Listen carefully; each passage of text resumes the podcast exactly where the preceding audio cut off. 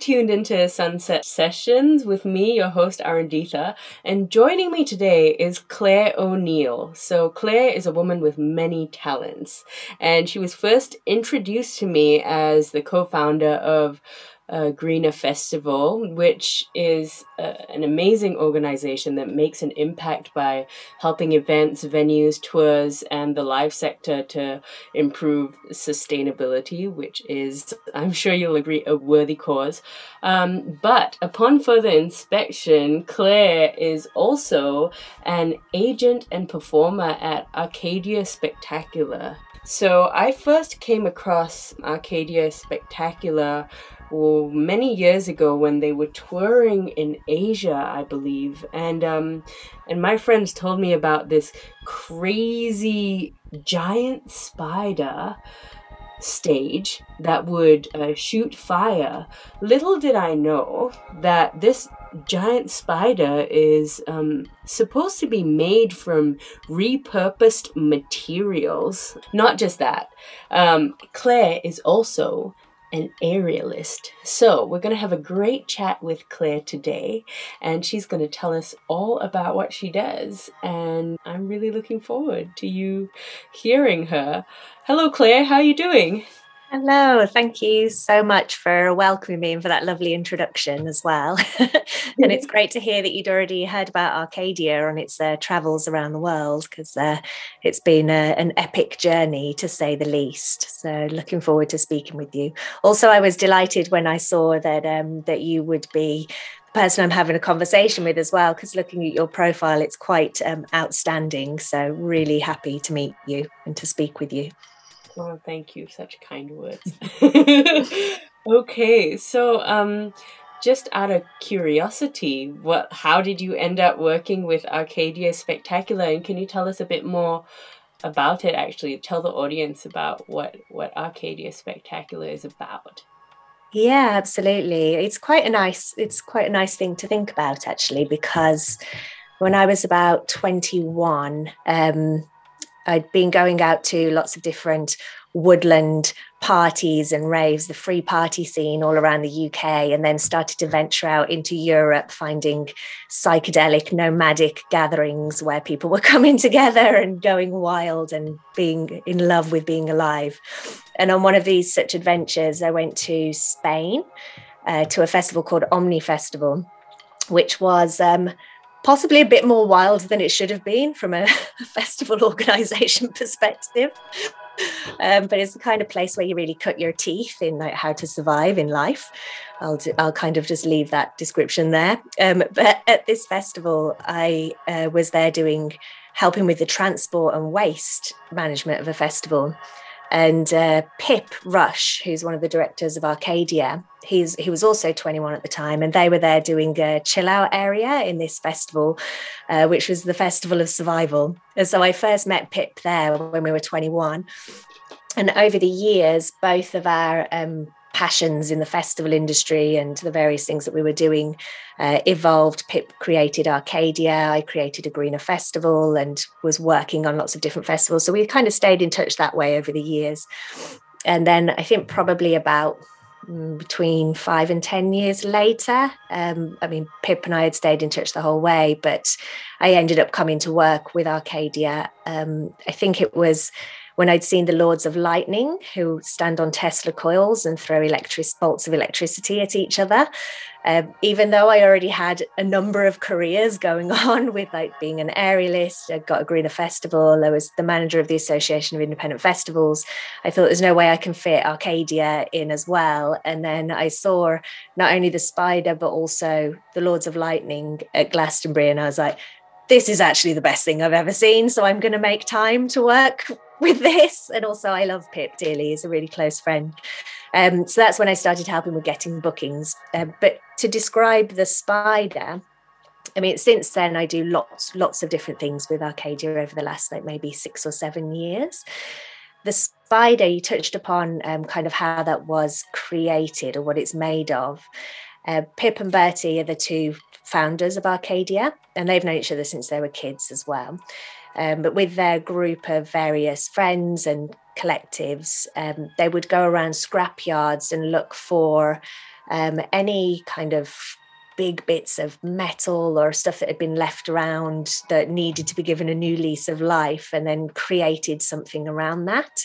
Um, point with the spider specifically, it started with the afterburner, but with the spider, the idea was we've got this real kind of almost like a god worshipping linear way of structuring a lot of gigs where you have the the artist or the DJ at the front and then everyone faces in the same direction. And certainly in the electronic scene often people are all facing kind of one way and not necessarily mixing up. Whereas when you think of the way that we'd come together traditionally around a campfire where you've got the fire in the center and there's that kind of 360 and, and people come together in the round in that way that is what wanted to be recreated through the afterburner and through the spider stage to kind of bring people back together in that communal way around fire.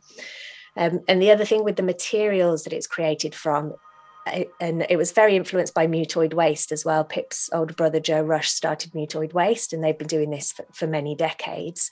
Um, a lot about social justice and against oppression and warfare, etc. So a lot of the materials that the spider was made of um, are uh, essentially materials of oppression or destruction. So, like fighter jet engines or um, log grabbers, there's custom and excise scanning units make up the legs. And the idea is to turn these. Um, this machinery of oppression and separation into machinery of unity and bringing people together. So it's always been about a, a positive, transformative process. Um, I mean, obviously, there's the issue now that it was created for Glastonbury Festival very much, or that's where it was born from, which is one location. To tour it, it is five shipping containers for for the whole show, so it's quite a thing to move around.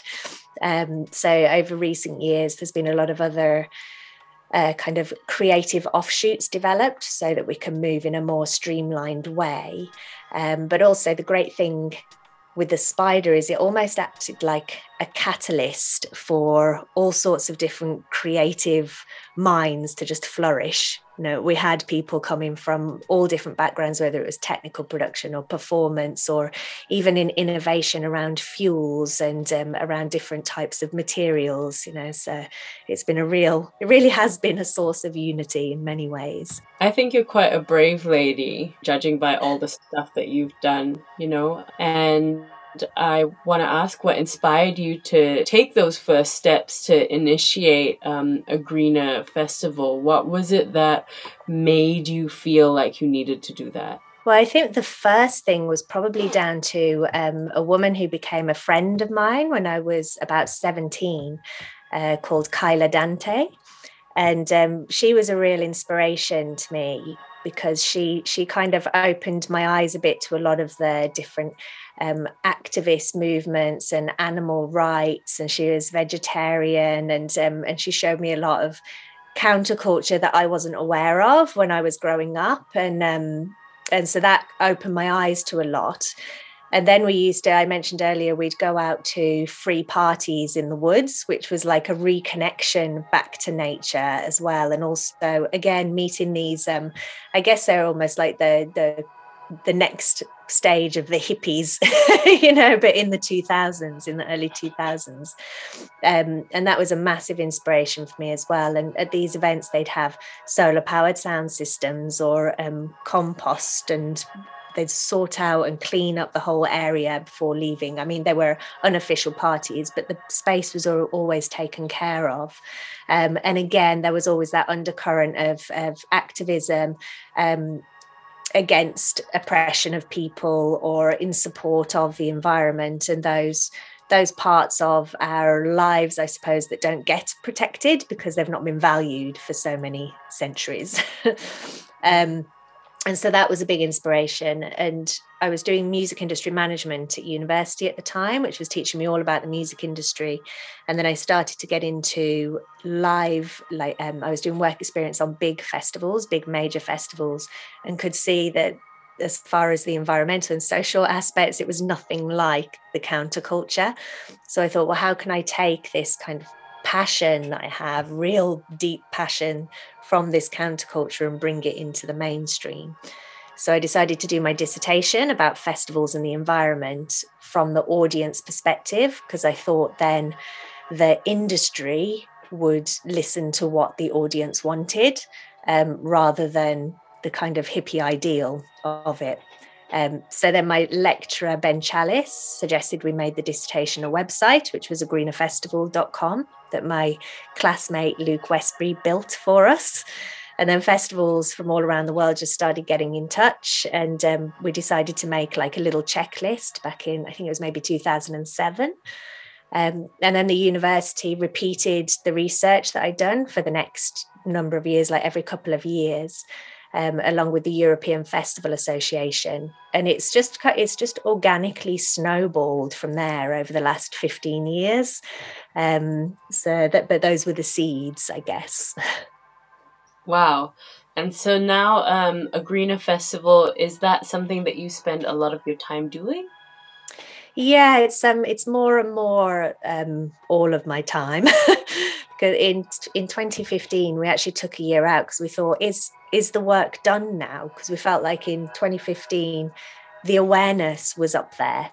We're like is is this still useful actually what we're doing? And um, and then luckily somebody sent their masters that they'd done about a greener festival which completely blew my mind. And and seeing it from somebody else's perspective saying that this was the only assessment where people were actually going in and looking what was happening on the ground and then giving feedback for improvements each year um, so it's largely thanks to that actually that we decided to carry on um, and then we developed a whole education side of it as well, so that we would train assessors and train people in the industry.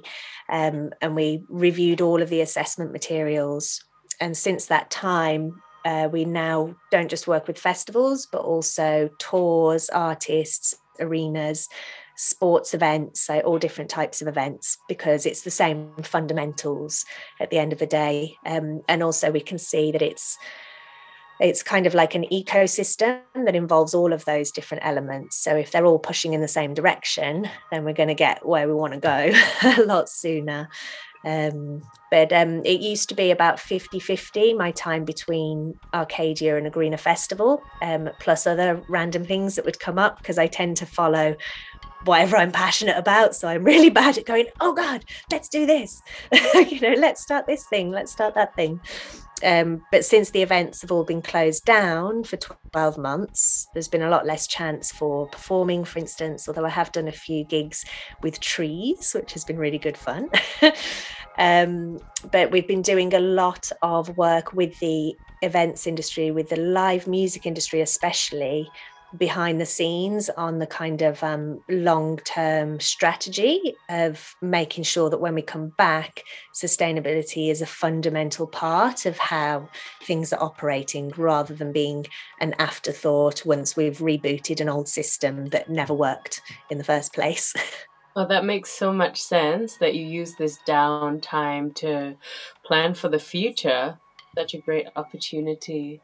So, you've been doing it for a long time, a Greener Festival, then. Would you say that there are clear changes in um, the way that people are planning arts events or planning these festivals? And would you say that there's an increase in uh, the mindset, the green mindset? Is that something that you're seeing?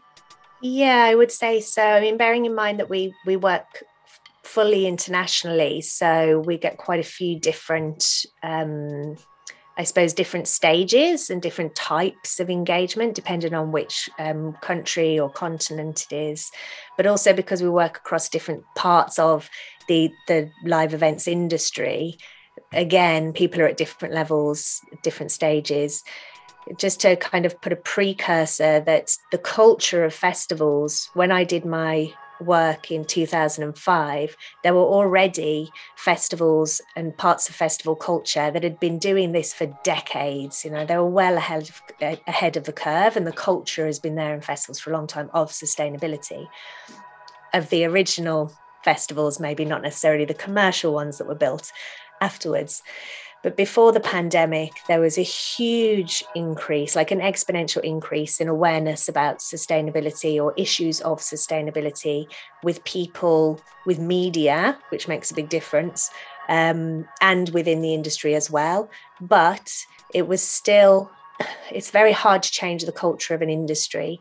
And especially when if if you're used to running on a certain system and it's a high pressure thing to deliver events. There's usually restrictions with time and budgets. And so it can be very easy to just do what you know works. And any challenges to change that can meet quite a lot of resistance, uh, especially when it gets to crunch time and, and maybe uh, stress might be high. So, although there was an increased interest, there wasn't necessarily huge movement in the way that things were being done. Um, and so that's how I see um, a blessing in what happened with the pandemic, because more than anything, it's a frame of mind. And previously, we would never have imagined that every tour in the world would be cancelled, that every flight would be grounded, that every venue would be closed, and every festival cancelled. It was no way would that ever happen. And now we can see, well, yes, actually, the impossible can happen which means that anything that we thought was insurmountable or couldn't change for the better, for sustainability or for equality or for whatever it may be, we now know actually that anything is possible and whatever we think is unimaginable it's not.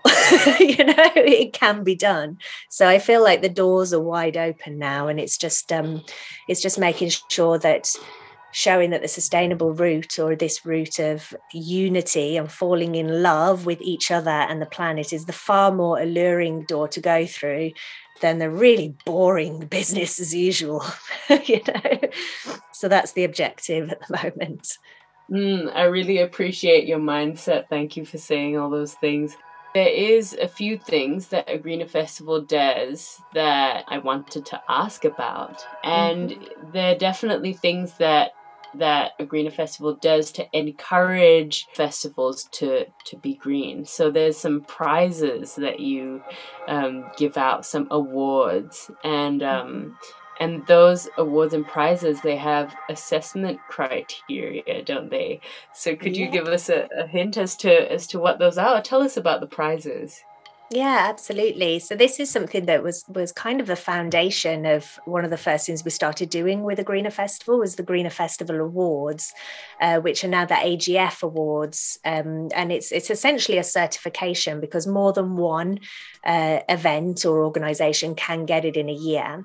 And the idea behind starting that were there were a few different reasons. Is to um, to help organizations to have a structure under which to plan their sustainability because it can be quite unwieldy. So so what it does is it gives you a self-assessment first um, and i'll talk about the different areas that we look at but the process is a self-assessment followed by a site visit by greener festival assessors or greener arena assessors whoever it may be and then after the event or as a follow up to the assessment, we get a lot of evidence. So that would be things like fuel bills, surveys, waste transfer notes, um, pr- proof of what happened with water, proof of where the sewage has gone. So it's a really detailed, like looking under the bonnet, leaving no stone unturned.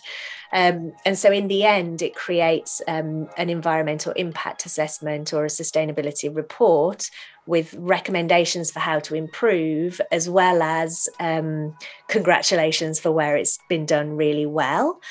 And the areas that we look at um, are first the actual local area and the impacts there. So that could be the ecosystem first and foremost. So we'd look at what's um, being monitored and what are you aware of and what are you enhancing and protecting as far as biodiversity how are you protecting local waterways, local air, flora and fauna? You know, so, what's actually happening on the ground itself?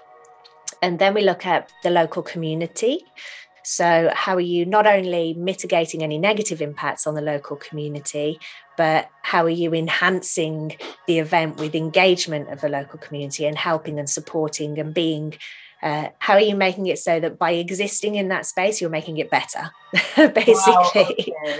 that's um, um, that's interesting because I think a lot of a lot of people when they think of sustainability, um, they don't even think about how it impacts the the social environment mm. and the the culture that surrounds the area that the event is happening, um, because so much of our culture is a bit of um, well everything is a bit consumerist as we move into into cities and so it's really normal for people to uh, create an experience and the mm. experience just dips in and out of a place without any real relationship with it it's just yeah. a, a, a, thing to be consumed um, not mm. to not to be um, communicated or or um, created with the environment. That's yeah.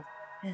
And it's a, and it's a bit of a fu- I mean it's a fundamental issue of sustainability really because it's like I touched upon earlier that that kind of sense of place or being really connected to the place where you are that is like an it's like an intimacy in a way you know and then and then you start to care for it and take a responsibility and also it's a missed opportunity if you're going into a place to not really kind of get into the skin of it and interact with it because that's how you get even more of a uniqueness for what you're doing. If you're just taking the same package and just plonking it in place to place without integrating what's around you then uh, it's a missed like i say it's a missed opportunity i think. Um, and then we also because we operate internationally as well. We um, look at whether Indigenous communities are involved and respected in the places that people go. And this is especially in relation to tours, where it's a very rock and roll kind of, you might not even know where the name of where you are, you know, going from place to place. So, um, so I think that sense of place and caring about place is really important um, and feeling a connection to it. Um, so those are the those are the local like place impacts. And then we look at the global impacts. Um, so there we'd look at what you would kind of more traditionally imagine when you think about environmental assessments such as travel and transport um, of visitors artists staff crew production.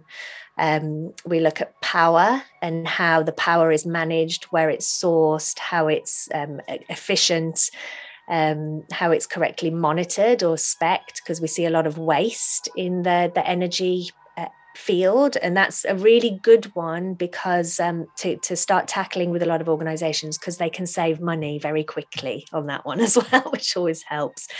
Um, and then we look at procurements, which again connects to a lot more to social issues, but on a global scale, looking at uh, kind of supply chains and also again how you're looking at reusability rather than disposability.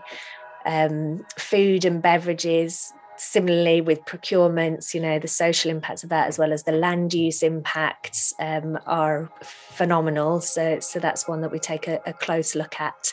It's quite interesting with the beverages because you'll hear a lot about cups and receptacles um, and serveware and whether it's plastic or biodegradable and all the rest of it, which, yes, is important because of plastic pollution. But what's in the cup is far more of an impact than the cup itself. And yeah, it never gets talked about. Well, I talk about it quite a lot, but most people don't talk about it. So that's something that we take a look at as well. And then um, and then waste we shouldn't really call it waste, more materials. So, what happens with all of the materials that come into the event? Are they being reused for whatever's left over? Can it be recycled? Are there salvage schemes? Is there compost? So on and so forth.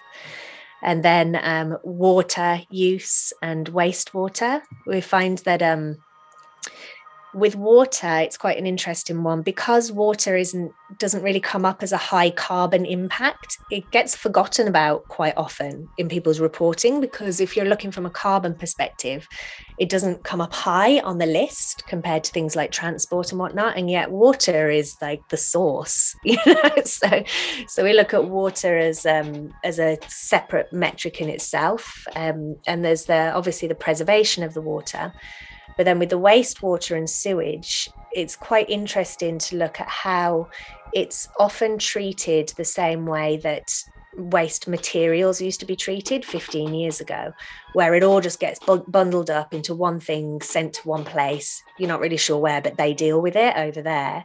Whereas now we're so meticulous about materials and can see the value in them, and we separate them out into different ways and send them to different places. And so with wastewater and sewage, the the most outstanding events or organizations that we look at have the same methods with their wastewater as well. So they separate out grey water or urine um, or solid human waste and make sure that they're retaining the value in all of these different streams um, because there's hugely valuable nutrients in that, plus the water itself. So, um, so it's trying to reduce the mileage on those, retain the nutrients, and not waste water. So you've mentioned waste a few times, and something that I'm quite curious about is there is so much waste produced and there must be lots of waste produced in the events industry. So like at its best how much waste are we looking at for for an event? And what are some ways that our listeners can reduce the amount of waste that they're producing at mm. their events if um, if they want to yeah, so there's there's a few different possibilities there because it depends on the type of event. For instance, if you were looking at a camping event, a large scale one, then a lot of the waste can come from the audience. So then it comes to what facilities you're providing for the audience in advance or for the visitors so that they don't need to bring stuff to the event. Um, but if you are in a position, and also the communication with them as well. But if you're in a position where actually the waste is coming more from your production and what you are providing, then there can be, for instance, things like giveaways. Do you need to give things away? Do you need to bring that material into your event? Um, is there a way that you can replace anything that's disposable with something that's reusable? Um, and also with any material that you have coming in, instead of looking at it as a, a purchase, and then a use and then a throw it away where you have to pay then probably for the waste at the end as well. Instead seeing it as a material and a resource and looking at the life cycle of it and how is this going to be reused or what is going to happen to it afterwards. Um, and to make sure that the if you have a, a waste team for instance or i should say a, a materials management team at the end of the line then are they speaking to the people doing the purchases to make sure that whatever it is that you are facilitating bringing in through your choice of purchase has somewhere to go afterwards that is valuable and is not just the linear extract, use, dispose? Because that's what's got us in a big old mess is that extraction, use, and dispose because of not giving any value to that that we've extracted in the first place.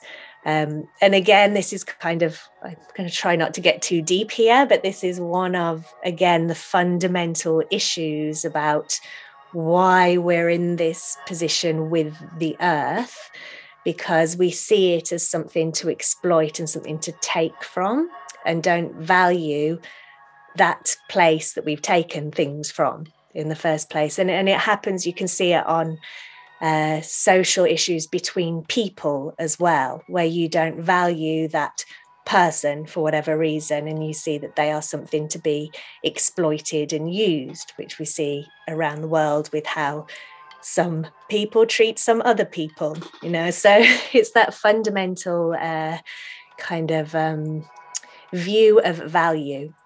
So if in your uh, like it's kind of a quite a deep way to think about your waste management but if you're if you are viewing the value of what you've extracted in order to get that item to your event then you're going to think very long and hard about how you're not going to need to extract that value again um, i.e., can you reuse it again in future events, or did you need it in the first place? Uh, so that's uh, quite a lot, perhaps, to say on that issue. no, it's a it's a it's a great amount to say. And so, do you think that if if people were doing something like a giveaway, that it would be important perhaps for them to consider like is this item actually going to be useful for someone else and how long will it live in the hands of this person that it's given to if i for example wanted to uh, give people uh, bamboo cutlery. Um, yeah. that be would that be something that would be useful or would you say like don't give anything at all? Like what's the point? Um, i guess it depends. I mean there can be things that will be useful. I think things that replace if there's something that people tend to do day to day or a behavior that's quite common that creates a lot of waste, for instance, using disposable, whatever it might be, and you can provide a reusable version of that as a giveaway, then you are potentially preventing future waste by providing that item. So in that case, it could be something that's beneficial.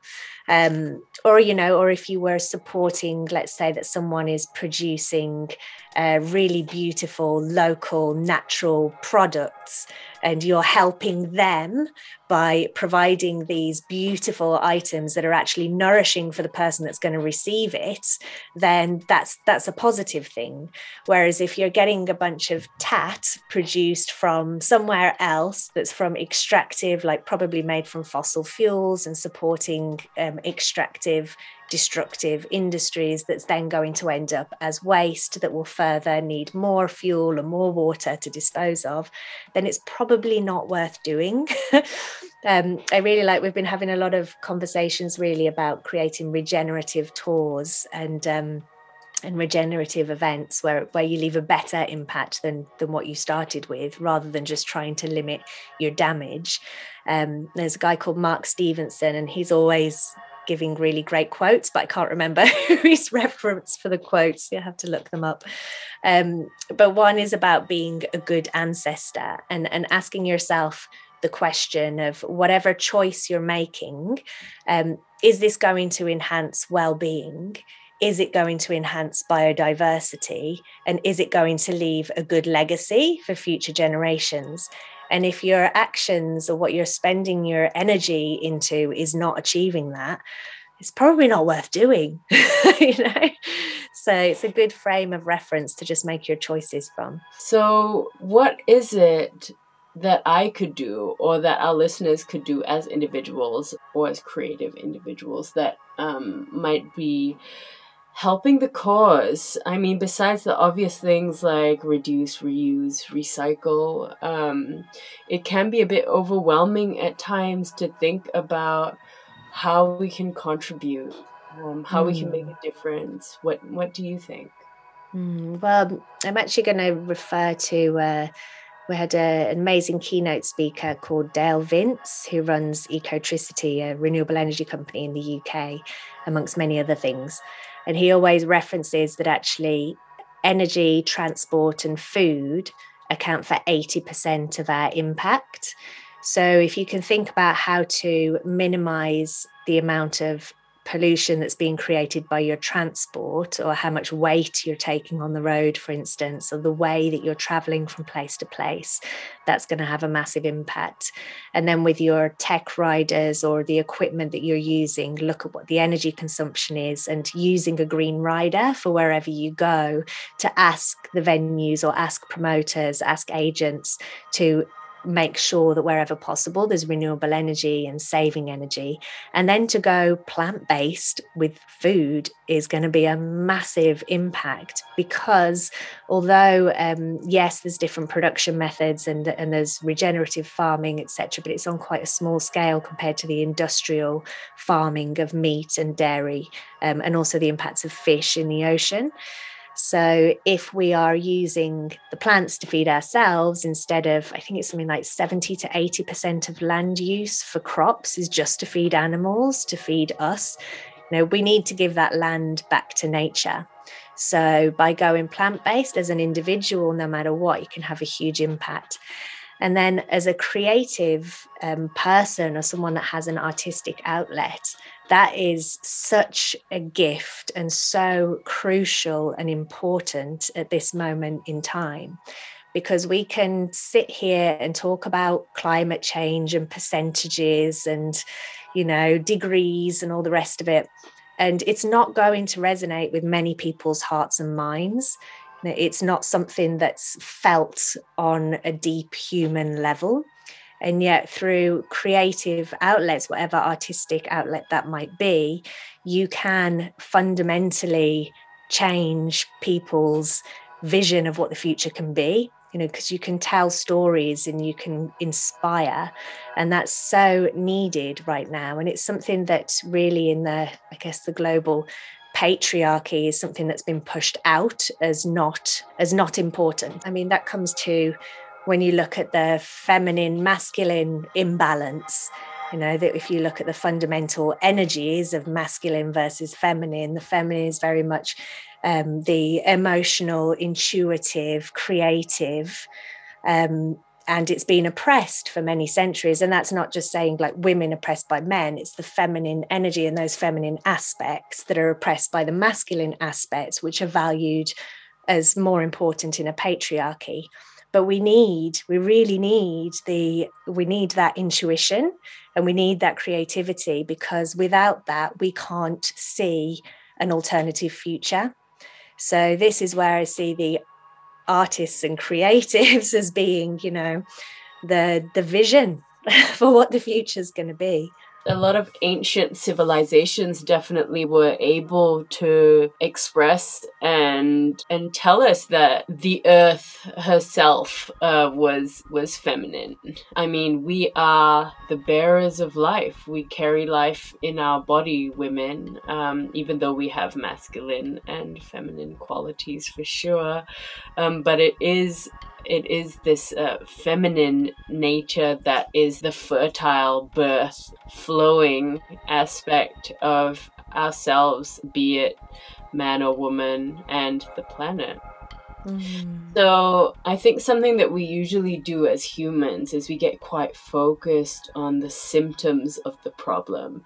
And a Greener Festival is doing a great job of um, definitely like dealing with the symptoms of the problem by helping organizers and events and such to question their processes, to have a good look at them, and to and to wonder how to change things for the better it's completely reasonable for us to do that because that's what we can see. We can see those symptoms. We can see um, the effects of the degradation, the ocean, plastic pollution, the extinctions, the amount of waste we produce. Like all of those things are, are measurable. But but if we were gonna ask actually like why is this happening? What's the reason that we continue to do these things? Um, that have such devastating effects.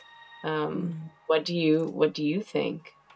Well, I think that you touched on it there when you were describing the the life givers and the earth as being like the the feminine aspect as well. And if you look at how the feminine, like I said before, is very much oppressed, then it makes sense that the earth and lots of the life on it is actually dying, actually dying, because it's not allowed to be given rebirth and it's not being valued and it's not being honored and it's not seen as sacred.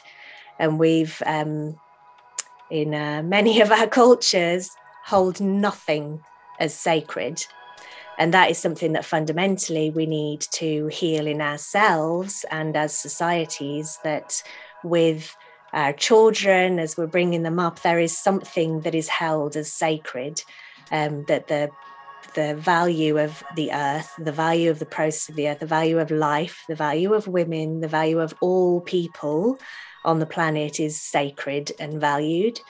Uh, that is the fundamental detachment that we have, and that's why we're seeing the, the symptoms of detachment from our own hearts, detachment from each other, and detachment from the processes of nature. Because at the end of the day, we are nothing but nature. We're not separate, we're a part of it. So all we have to do is remember that and fall in love. And so I'm um, I'm actually, that's again why I'm so hopeful and happy for the future because all that we have to do is fall in love with everything. and what is better than falling in love? It's like the best thing in the universe. So bring it on. oh, that's such a great message for us to end, I think.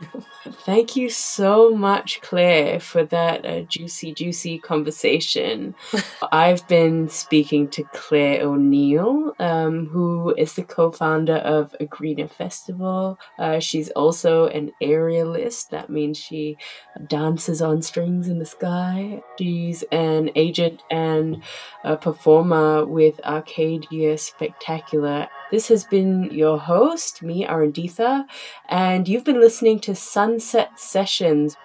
Sunset Sessions will feature conversations with practitioners about art at the intersection of other fields like sustainability, climate change, technology, plus compassion and care. And I think we definitely talked about some compassionate, caring, love infusing subjects today. So thank you so much, Claire, for joining me.